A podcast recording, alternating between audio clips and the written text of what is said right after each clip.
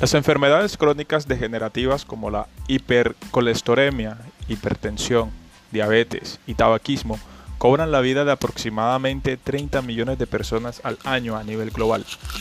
Y en Colombia, este registro se estima en más de 110 mil muertos, según informe de la Organización Mundial para la Salud en el año 2018. Actualmente existen diferentes estudios experimentales y clínicos que relacionan la patogénesis del trastorno de estas enfermedades degenerativas con algo llamado estrés oxidativo. El estrés oxidativo es una expresión utilizada para describir varios procesos biológicos nocivos que resultan en un desequilibrio entre la formación excesiva de especies reactivas del oxígeno y las defensas antioxidantes.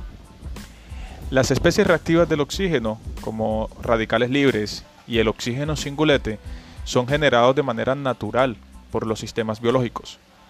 No obstante, cuando este equilibrio se interrumpe, se aumenta proporcionalmente la producción de especies reactivas del oxígeno, generando interacciones físicas y químicas con las proteínas, lípidos, carbohidratos y ácidos nucleicos, afectando la expresión genética y produciendo trastornos inflamatorios.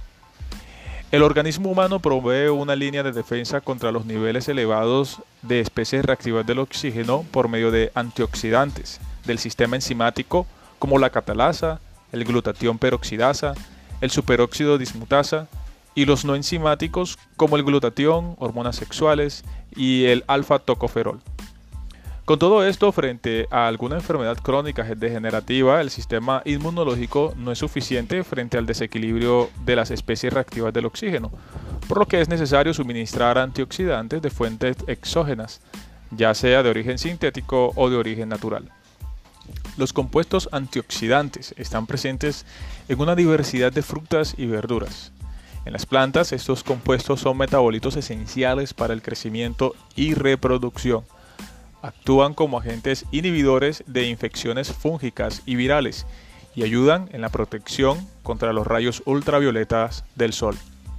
Muchas de estas especies están relacionadas con la presencia y el contenido de compuestos fenólicos como ácidos, alcoholes, tocoferoles, tocotrienoles, flavonoides, etc. La principal medida para evaluar el estado y el potencial del estrés oxidativo se conoce como capacidad antioxidante. Existen varias metodologías para medir la capacidad antioxidante, ya sea in vitro o in vivo. Los métodos in vitro, como la determinación de las constantes de apagamiento, que llamaremos quenching por su denominación en inglés, del oxígeno singulete, se puede utilizar para dar una idea aproximada de la actividad antioxidante compleja que ocurre en vivo contra esta especie reactiva del oxígeno. Para este fin es necesario realizar un estudio cinético que permita determinar dichas constantes. Por ejemplo, la constante de apagamiento del beta-caroteno, un importante antioxidante de origen natural, se reportó con un valor importante de 1.58 eh, por 10 a la 10 eh, molar a la menos 1 por segundo a la menos 1. Pero un reciente estudio demostró en vivo que el betacaroteno no desactiva de manera efectiva el oxígeno singulete. Esto permite que se sigan generando candidatos a fármacos con mayor potencial antioxidante. Por lo anterior, debido a su creciente importancia farmacéutica, en la presente investigación se propone estudiar la capacidad antioxidante de las chaconas sintéticas derivadas del 3,5 4-clorofenil 2-furil 2-propanona, utilizando un modelo cinético en estado estacionario derivado de una relación lineal de Esther-Volmer.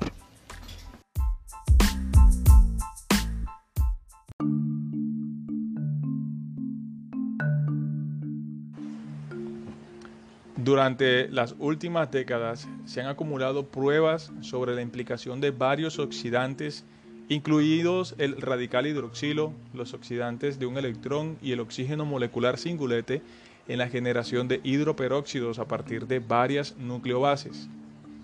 El oxígeno molecular singulete es una de las principales especies del oxígeno reactivo responsable de los efectos citotóxicos del tratamiento fotodinámico y está implicado en enfermedades como la porfiria y las cataratas.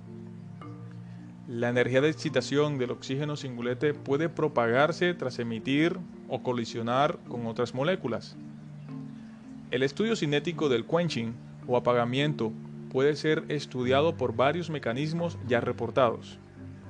En fase líquida permite mayor libertad de colisiones, donde el oxígeno singulete pierde energía para volver a su estado fundamental triplete. Además, si existe una molécula capaz de apagar el oxígeno singulete, puede reaccionar con ella en el proceso. Es decir, se podrá calcular la constante de desactivación global mediante la sumatoria de las constantes de apagamiento físicas y químicas, y esta se calcula por medio de la ecuación de Stern-Bolmer al relacionar las constantes de apagamiento. Estas tasas de enfriamiento del oxígeno singulete se han venido reportando contra especies antioxidantes que pueden inhibir su potencial oxidativo. Se puede inferir entonces que el mecanismo de enfriamiento físico de ciertos antioxidantes, sistemas ricos en electrones, es por medio de la transferencia de carga. Se ha reportado que los flavonoides, la eficiencia del enfriamiento físico se controla principalmente por la presencia de un catecol en el anillo B, mientras que la estructura del anillo C es el principal factor que determina la eficiencia de la reactividad química del flavonoide con el oxígeno singulete, siguiendo el mecanismo de ciclo-adición. Sin embargo, como las chalconas son precursores de las flavonas, isoflavonas, auronas y antocianinas, consideradas además como chalconas cíclicas, el mecanismo del equilibrio flavonona-chalcona ha recibido gran relevancia en los reportes de desactivación eficientes del oxígeno singulete.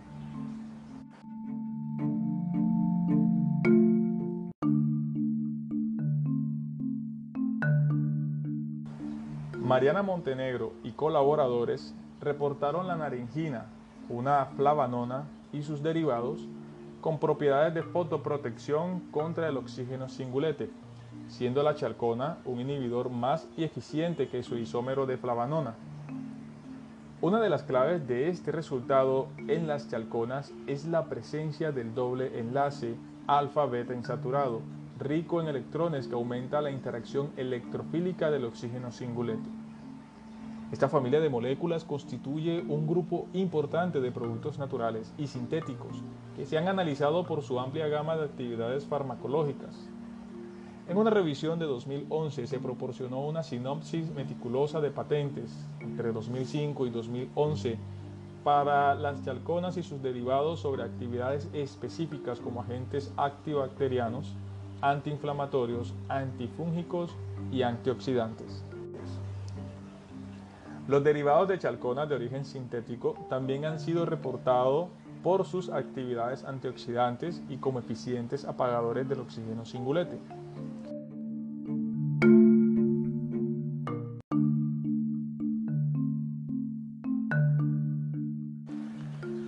Las chalconas se pueden sintetizar fácilmente mediante la condensación de Claisen-Smith, lo que permite añadir múltiples sustituyentes que contengan conjugación y aporten densidad electrónica al sistema aromático, tales como las olefinas, compuestos aromáticos y heteroaromáticos, aminas, compuestos de azufre, fenoles, quelatos metálicos, heterociclos no aromáticos e indigoides, convirtiéndose así en una herramienta importante en la síntesis de nuevos fármacos.